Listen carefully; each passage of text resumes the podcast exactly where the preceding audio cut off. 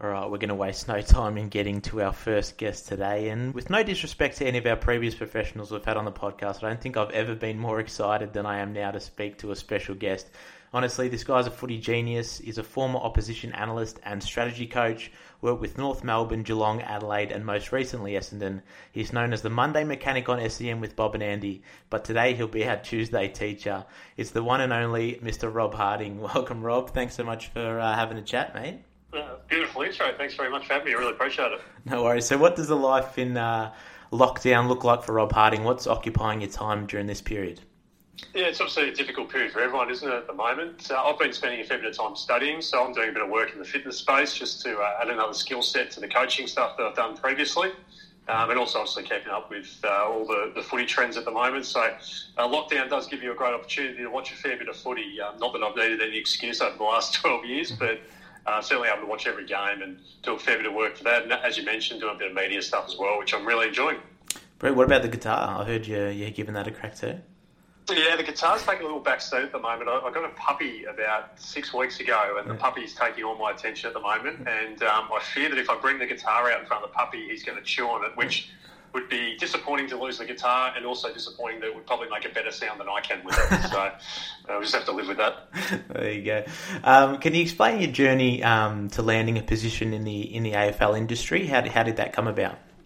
Yeah, so I've got a bit of a different background from a lot of people. I had to stop playing at a pretty young age due to injury. I hurt a hip pretty badly when I was fifteen, and had to give the game away. And drifted away from footy for a few years.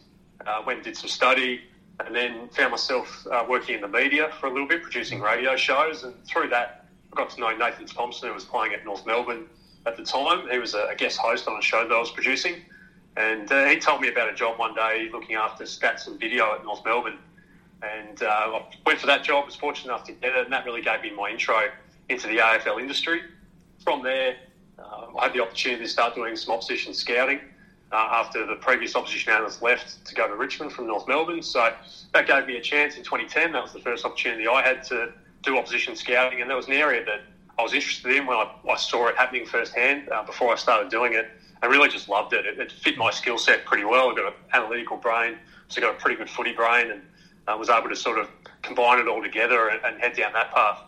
Yeah, brilliant. And how old were you when you when you first got that job at North Melbourne? I would have been twenty-two, I think it was. Oh, yeah. yeah, nice. So what does an, an average week look like for an opposition or strategy coach, like a Monday to Friday? What what sort of things are you doing around the club?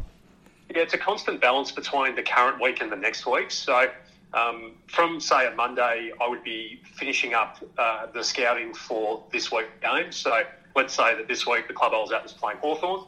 Uh, I would finish off on a Monday watching probably the, the last of the vision, compiling together my report. So I come up with about a thirty to forty slide presentation for the coaches, and we drill that down to about a five slide presentation for the players for later in the week.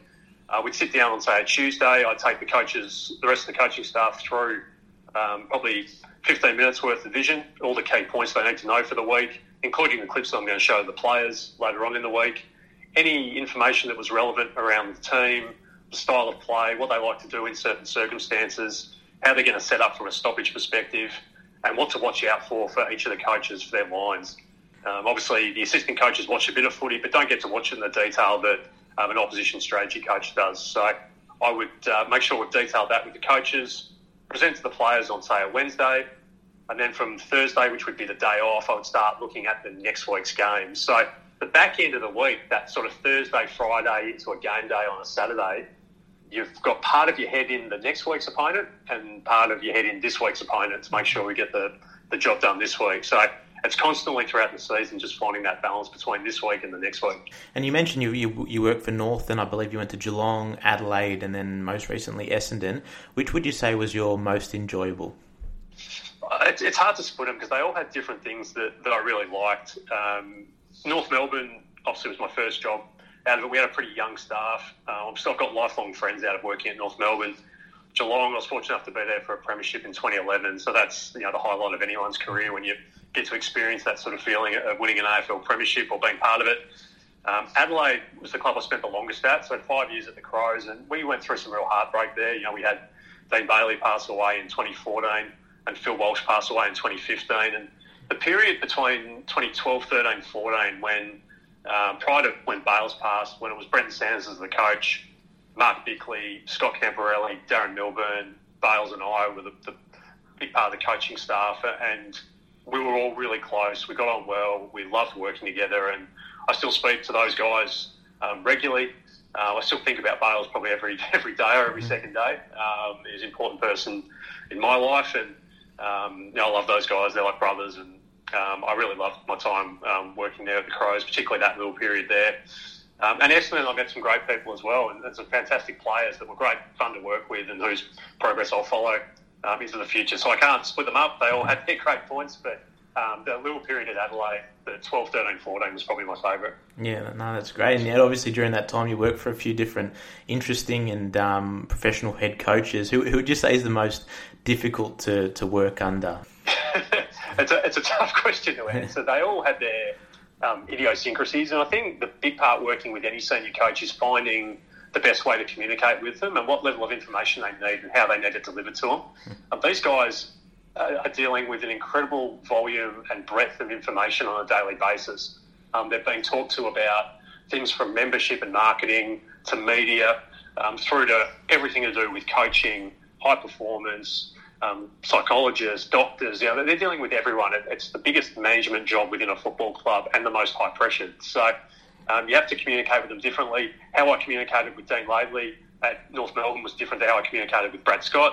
How I communicated with Brenton Sanderson was different to how I communicated with Phil Walsh or Don Pike at Adelaide. So um, there's a lot of differences. Walsh was a funny one. Like, he came in and his mentality was, if someone's not good enough at their job, then I'll just do their job for them. He was a real workaholic, and Um, that was his attitude. You had to really earn his trust, and uh, I was really fortunate and grateful that I did earn his trust um, reasonably quickly. Mm-hmm. Um, we saw the game pretty similar, which was nice, and um, you know, some of the conversations we had in the weeks before he passed away um, about where I was at and, and my future and, and what he would do to help me going forward um, were things that meant a lot to me. So um, none of them more difficult than the others. You have to find the best way to communicate with them.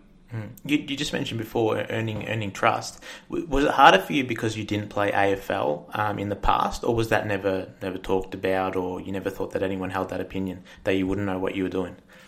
I think that people would hold that opinion potentially with me until they heard me start to speak about the game, and I think I did have to maybe work a little bit harder to earn their trust. But I, I sort of took it, it's, you could view that as a negative, that you might get looked at differently because you didn't play at the highest level. Um, one thing I was really clear on was I've never spoken to a player or a coach who professed to know what it's like to be out there. Um, if you want to get a, a great opinion on what it was like to play three hundred A F L games, then go and speak to a three hundred A F L game player. Um, my weapon, so to speak, was that I've watched and been involved and analysed more games than just about anyone in the industry over the last ten years. Um, that's what I hang my hat on. So I never tried to be anything that I wasn't.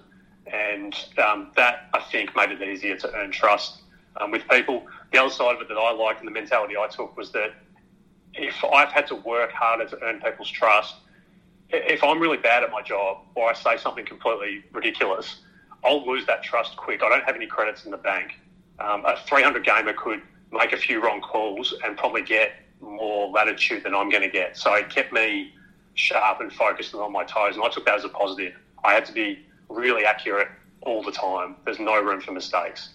Um, and that was the mentality I've always had um, with my scouting, and that's why I, I put so much time into it.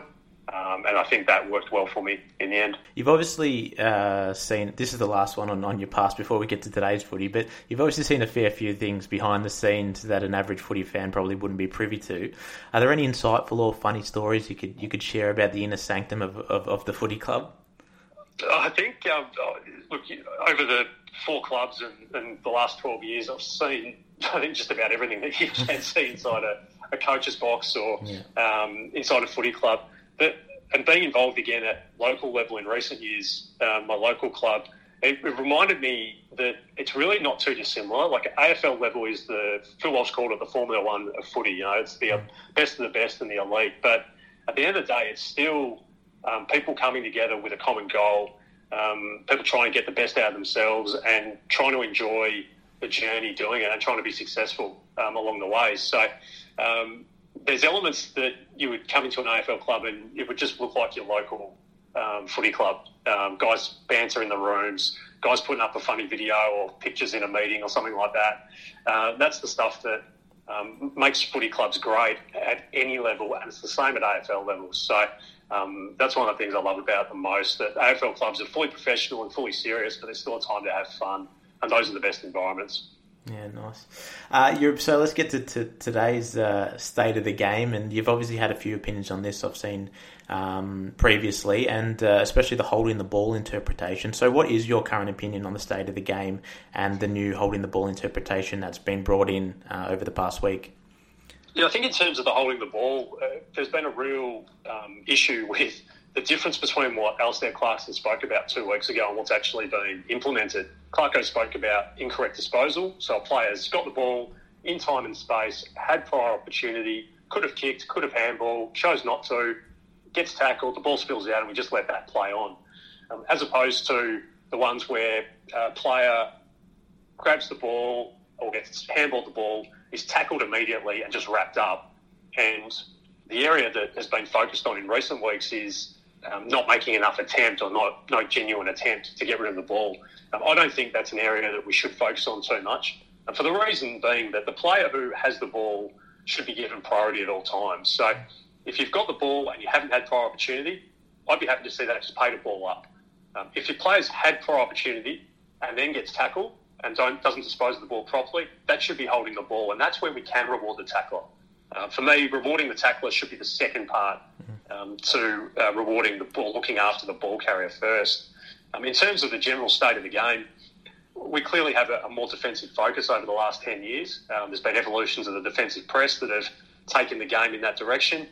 I think we need to encourage more offence and more creativity in the game. I'm on record as saying that I think there should be a bonus point for scores over one hundred when we go back to twenty-minute quarters in a normal season. You saw the way Carlton attacked Uh, the other night when they just ticked over the one hundred in short quarters, which is a great effort. Uh, but it'd be great to see teams take the game on more. We need to find ways to reward that. And I feel that the media and the football industry has a responsibility as well to um, judge coaches harsher on not implementing attacking game plans. Mm-hmm. And too often it's easy to criticise a coach, and the last thing you want to be labelled as as a coach is not um, having a, a strong defensive philosophy. It's the easiest thing to tag a coach with, um, and something that's hard for them to shake. We should be encouraging them to have a balance between attack and defence. Um, I don't think there's rule changes too much that will create offence. I think we've had a problem in the last ten years where we've tried to change rules to create a certain style of game. It just doesn't happen that way. It has to be a philosophical um, thing from clubland and from coaches in particular. Mm. And just on the on the way that the game does look recently, do you think that would be more appealing if... Because um, I read a, a report recently that the theory was that the way the game is broadcast and the different camera angles used, that's the explanation for the you know so-called ugliness of the game. You've obviously seen every camera angle you know possible over your time. Uh, do you think different camera angles would make it more appealing, even if it was a defensive uh, sort of game? It's a great question, James. I, I have thought about this a bit across the journey, and I did see it referenced um, last week. There's certainly... when you see the game broadcast only on T V, and it's shot real tight, and particularly this year, and I don't know if it's been a directive or not, but it certainly feels like it's been shot tighter this year to take away the background shot of there being no crowd for a lot of the games. Um, that makes it look more congested and makes it look a lot uglier. Um, I'd certainly, as a viewer and someone that loves the game, I'd love to see them pull the camera back a little bit and show a bit more from behind the goals. From a coach perspective, ninety percent of what you educate the players with is behind goals footage, because it allows you to see the full ground, see the spacing, and see the movement as it unfolds. Um, coaching has got better at coaching off-the-ball decisions, whether that's in attack or defence, and that's what's allowed the team defence um, to evolve so much and to be so well drilled. Um, I think the way the game is shot does have a, a real impact on the way that people perceive it. Um, it's always very different when you go and watch it live. And I encourage people, when we are allowed to go back to watching games live, go to a game and sit up behind the goals and watch it and look at the spacing between players, and that's that's how clubs do it. Yeah. Um, and it's really important. You recently, I was really interested when you when you were talking about this, you recently debunked the theory that kicking backwards resulted in lower scores or that boring footy. And, uh, you know, because of these, these boring games that have happened, people have called for, you know, play on when it's kicked backwards or sixteen versus sixteen. Can you explain the theory that kicking backwards actually doesn't result in lower scores? Yeah, it was an interesting one. I think when the, the discussion quickly came up about kicking backwards, I've spent a long time inside footy clubs and you're not really allowed to comment too much on things that are said publicly, and you don't want to create any issues. We've seen in the last few days with Damien Hardwick and John Longmire what happens when coaches can comment about opposition clubs or anything like that. So I'm fortunate in a position at the moment where I'm not beholden to a club. I'm not beholden to the A F L or the players' union or the coaches' union or any other union. I'm just allowed to say whatever I like. And when I saw the Um, the decision or the, the suggestion that we should ban uh, kicks backwards or not pay marks for kicks backwards. Uh, the thing about that is that it, it's one mechanism the attacking team can use to open up the ground. At the time that it was brought up, the three top teams for kicking the ball backwards were three of the top five for scoring. And the reason for that is they like to shift the angle of play and get away from the density. So Port Adelaide, Collingwood, Geelong will switch or shift back inside forty-five um, and then bring the ball um, through the more dangerous part of the ground or through more space in the ground. Um, so it's really important that we don't legislate things that take away offensive mechanisms um, at all. Yeah, yeah, I was yeah I was I was shocked when you, with the numbers when you brought that up as well, that the yeah the highest scoring teams are actually the the ones uh, kicking backwards the most. Um, it, the last two for you, just particularly on the weekend, can we have a tactical look at how and why the best and the worst games this weekend were won and lost? So if we go Richmond and Swans first, that was the, the most boring, I'd, I'd say, the worst game of the weekend, and then Carlton versus Bulldog. Can you explain why they were won and lost? We'll be back after a quick break.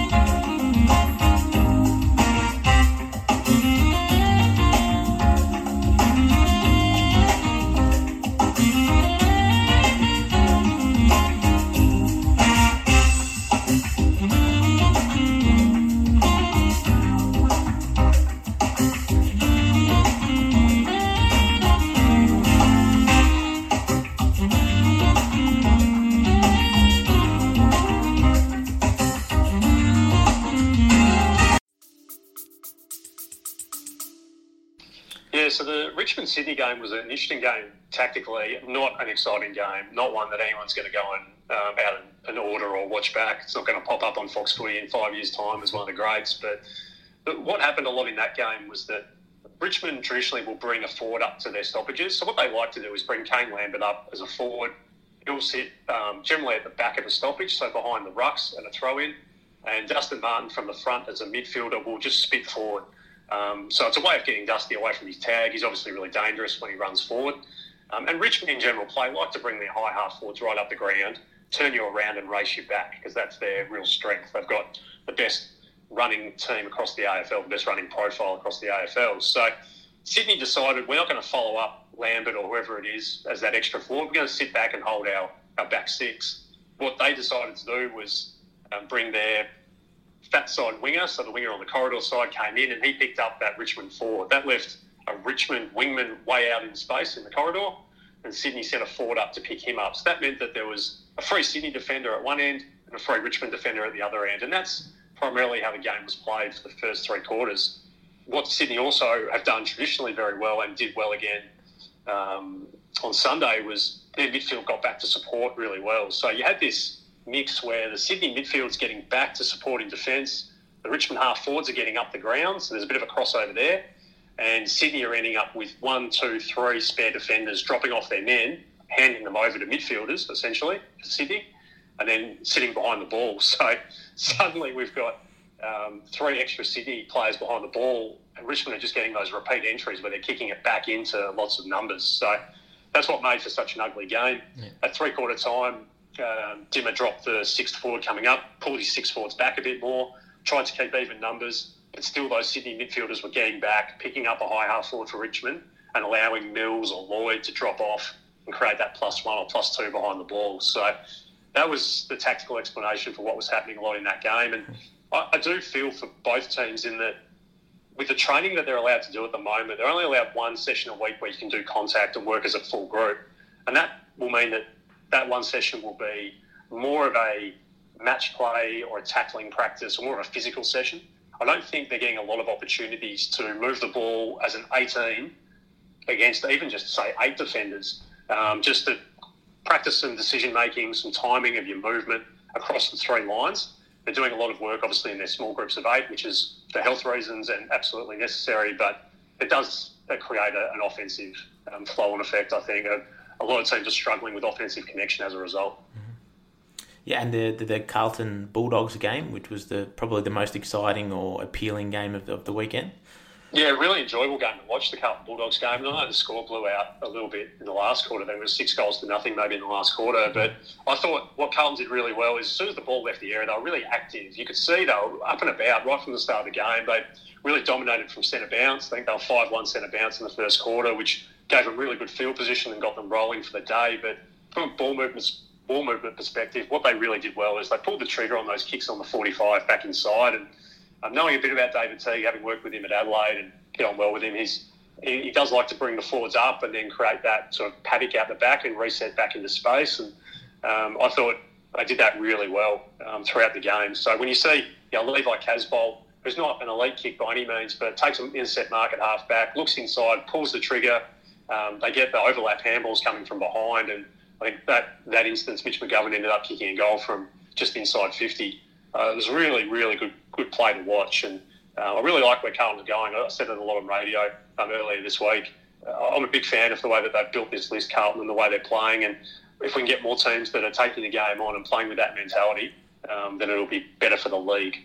Mm, yeah, brilliant. And just the last one um, from me, Rob, the, for the average footy fan who would like to, to start learning more about the tactical side of the game or that those kind of things, what sort of themes and details can we look out for in this Thursday's game um, between the Cats and the Pies?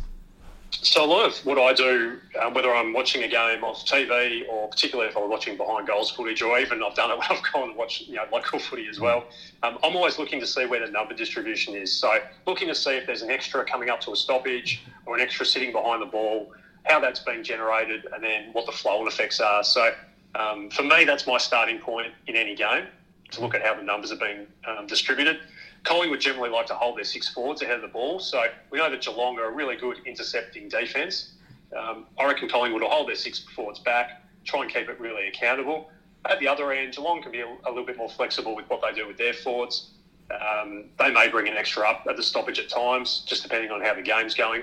Um, but what you're looking for is, when you're watching it just as a neutral, I'd be looking for what teams are, are trying to do and whether they're actually able to execute it. So we know that Collingwood last week against Hawthorn were a little bit more direct with the ball. They, against Essendon the previous week, they went a bit more sideways backwards. They're a high possession team in general, but they were going a bit more sideways. Against Hawthorn, you saw them take the ball forward a bit more aggressively.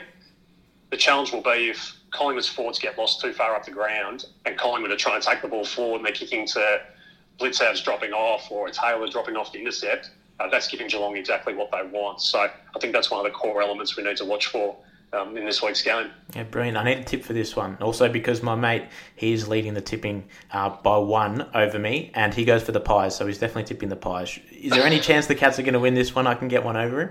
It's a fifty-fifty bet, this one. It's a real fifty-fifty game, so you can take the Cats with um, as much confidence as you'd be taking the Pies with. This year is the hardest year to pick. I mean, yeah. the, the, the results have been incredible.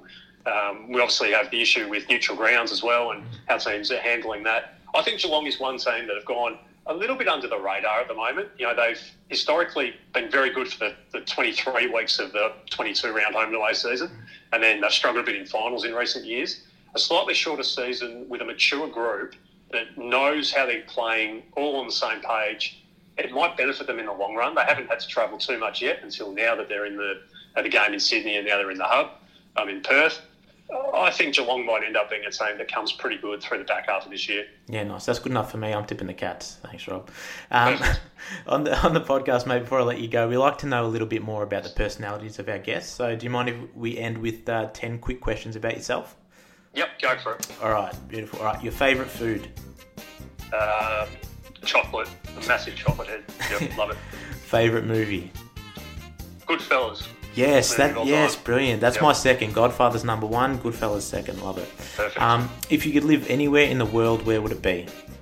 Anywhere that you could go outside a bit more freely at the moment would be nice, but um, I do like um, I do like New York. I'm a big fan oh, of New York. Nice. Uh, beach or the bush?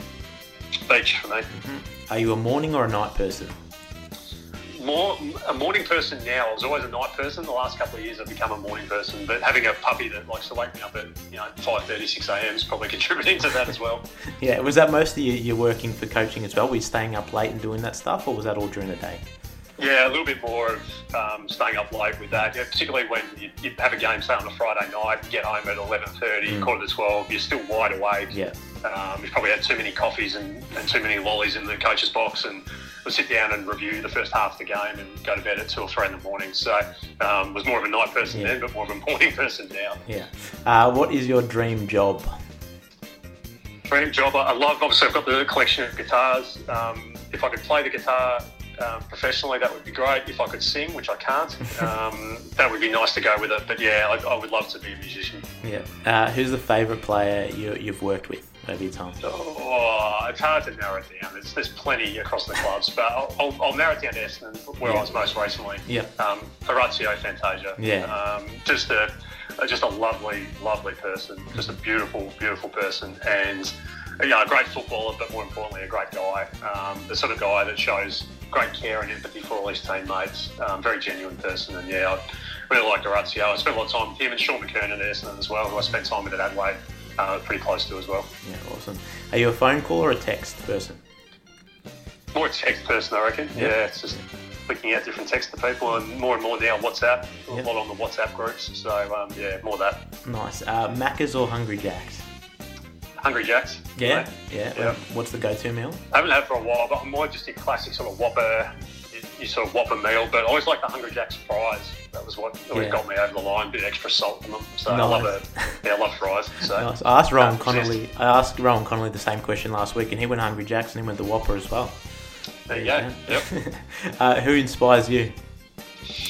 Oh, look, I, I like. So I really like music outside of footy, and. Um, I'm a big Bruce Springsteen fan, mm. and um, I found I, I, sort of, I love his music, but when you hear him speak about different things and his his mindset, his mentality, and sort of where he got his inspiration from and his creativity from, um, I, I found that quite inspiring for me as well. So uh, a lot of his music is about telling a story, and um, he can tell probably stories about your own life better than you can tell them. That's the why he's such a genius. Um, but a bit of I re- tried to relate it back to what I've done with a footy sense, and that, a bit of that is telling a story as well about how a team's going to play or what we're trying to do or what's the journey that we're on as a group. That's a bit of what coaching is. It's yep. storytelling and um, providing that inspiration and, and creating that common goal and um, getting everyone to buy into it. So, yeah, that's um, that's where I sort of really like um, Bruce's music, and, yeah, I find that quite inspirational. Yeah, brilliant. Uh, that was awesome, Rob. Uh, thanks. You've given us a real great insight into the uh, into the mind of a tactical genius, and uh, a real taste of how we can view the game in a different light. So uh, I really can't thank you enough, mate. Uh, yeah, thanks for joining us today. Awesome. Thanks, James. Appreciate the chat. All right, mate. I'll uh, chat soon. Thank you. There you go, Rob Harding. What a, what a chat. I loved it. I was very excited. I might have sounded a little bit starstruck there, but I was excited to have a coach and an opposition analyst here to, to explain the tactics and what he does Um, to get a better look on the game and, and what we should be looking out for was, was fantastic. My, you know, my dream when I was younger, I always dreamed of being a footy player, like obviously like so many of us, and thought if I couldn't do that, I dreamed of being a coach. And if I couldn't do that, uh, then I guess I dreamed to, you know, have my own podcast called The Gym Session and sit in my study with a mic during lockdown and talk to people who actually succeeded. So there you go. Both of us live in the dream.